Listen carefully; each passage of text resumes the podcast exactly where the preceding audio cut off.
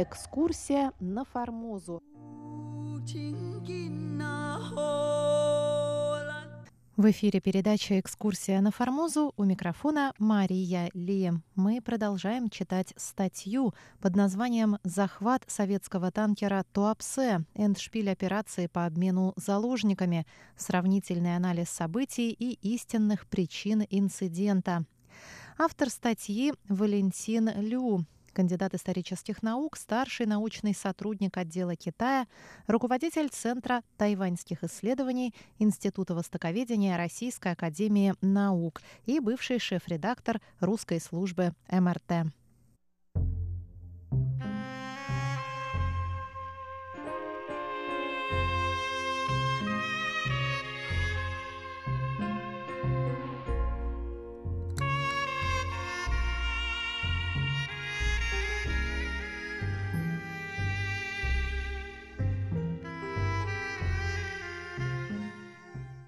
Итак, в прошлый раз мы остановились на том, что министр иностранных дел правительства китайских националистов изначально был против захвата танкера, но Чан Кайши положился на других советников.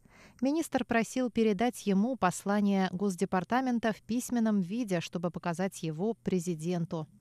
В тот же день Министерство иностранных дел правительства китайских националистов сообщило американцам, что послание о Туапсе достигло президента, а корабль все еще удерживается в ожидании дальнейшего расследования что означает явное игнорирование рекомендации Госдепартамента о его немедленном освобождении.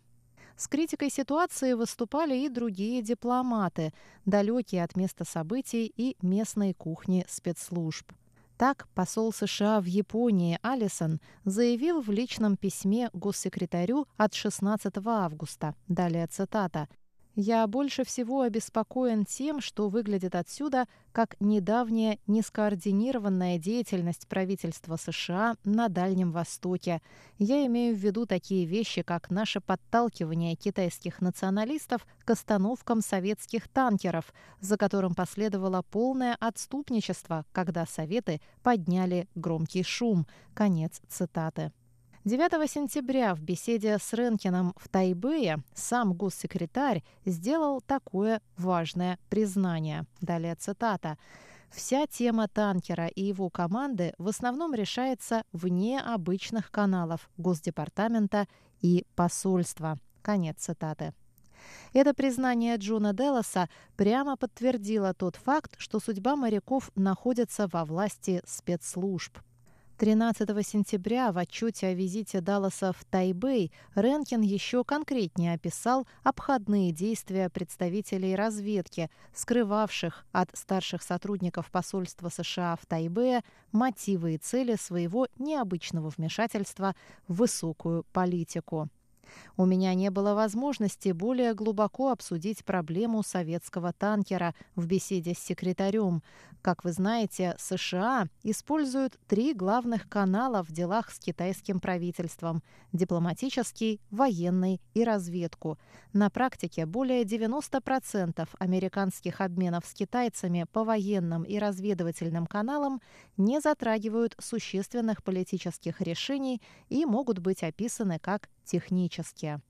Бывает, однако, случайно или нарочно, что по этим каналам решаются вопросы мировой политики, тогда как посольства не только обходят мимо, но и оставляют в неведении о том, каковы позиции департамента и даже знает ли он о решаемой проблеме. Вытекающие трудности хорошо иллюстрирует дело Туапсе. Полагая, что правительство США реально хочет, чтобы китайцы освободили танкер, как же мы убедим их в этом? Наш старший представитель разведки здесь, вполне естественно, не воспринимается китайцами как уполномоченный в политических делах, тогда как наши старшие дипломаты и военные представители изначально обойдены в этом деле, равно как адмиралы Редфорд и Карни, и поэтому могут считаться не имеющими ничего общего с этим делом. Поэтому китайцы принимают как должное, что делаемые посольством представления о Туапсе нужны лишь для протокола и не выражают истинные желания правительства США. Не буду удивлен, если в данном случае в конце концов потребуется личное письмо от президента Эйзенхауэра к президенту Чан Кайши. Конец цитаты.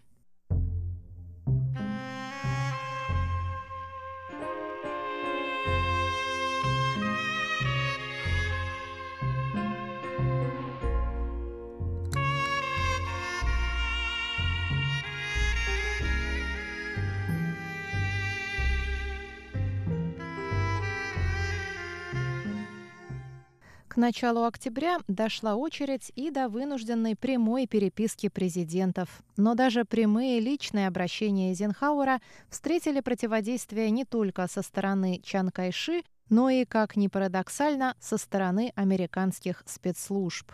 6 октября представитель США в ООН Лодж информировал Далласа, что Чан Кайши получил от Эйзенхауэра несколько посланий с просьбой вернуть Туапсе.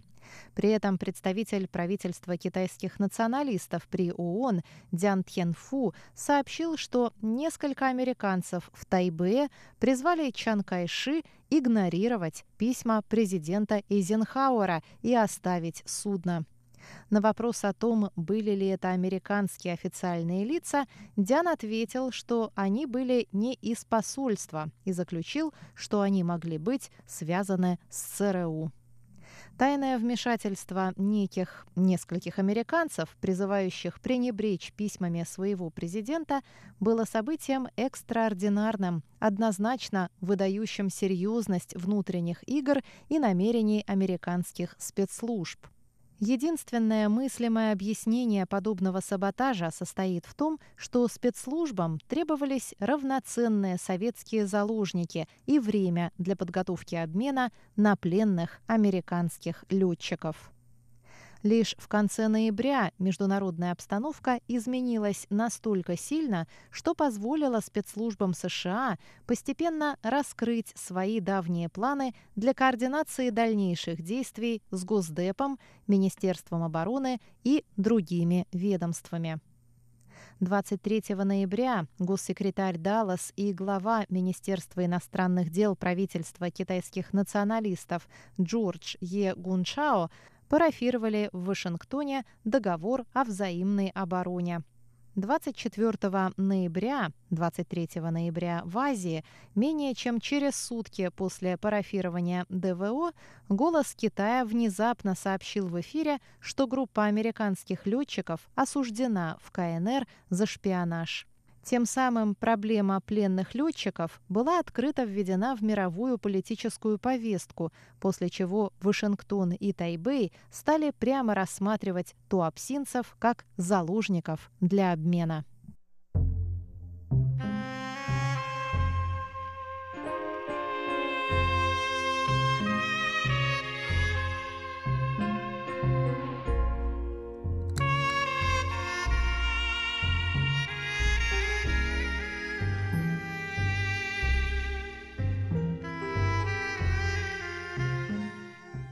Первая внутренняя реакция в США на весть о пленных американских летчиках в тюрьмах КНР была радикальной и потенциально очень опасной.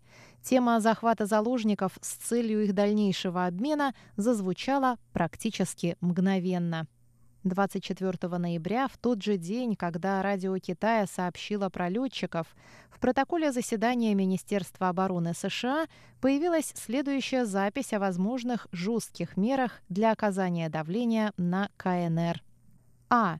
Публичное объявление о введении морской блокады на все или несколько северных портов китайских коммунистов для возмездия за продолжающееся незаконное содержание в тюрьмах граждан США – Б. Захват одного или более судов под флагом китайских коммунистов и их команд как заложников для возвращения незаконно содержащихся в тюрьмах американцев. С. Выделение поддержки для среднемасштабного рейда на материковый Китай в целях захвата заложников с последующей открытой поддержкой США такой атаки. Но подробнее об этом в следующий раз в рубрике «Экскурсия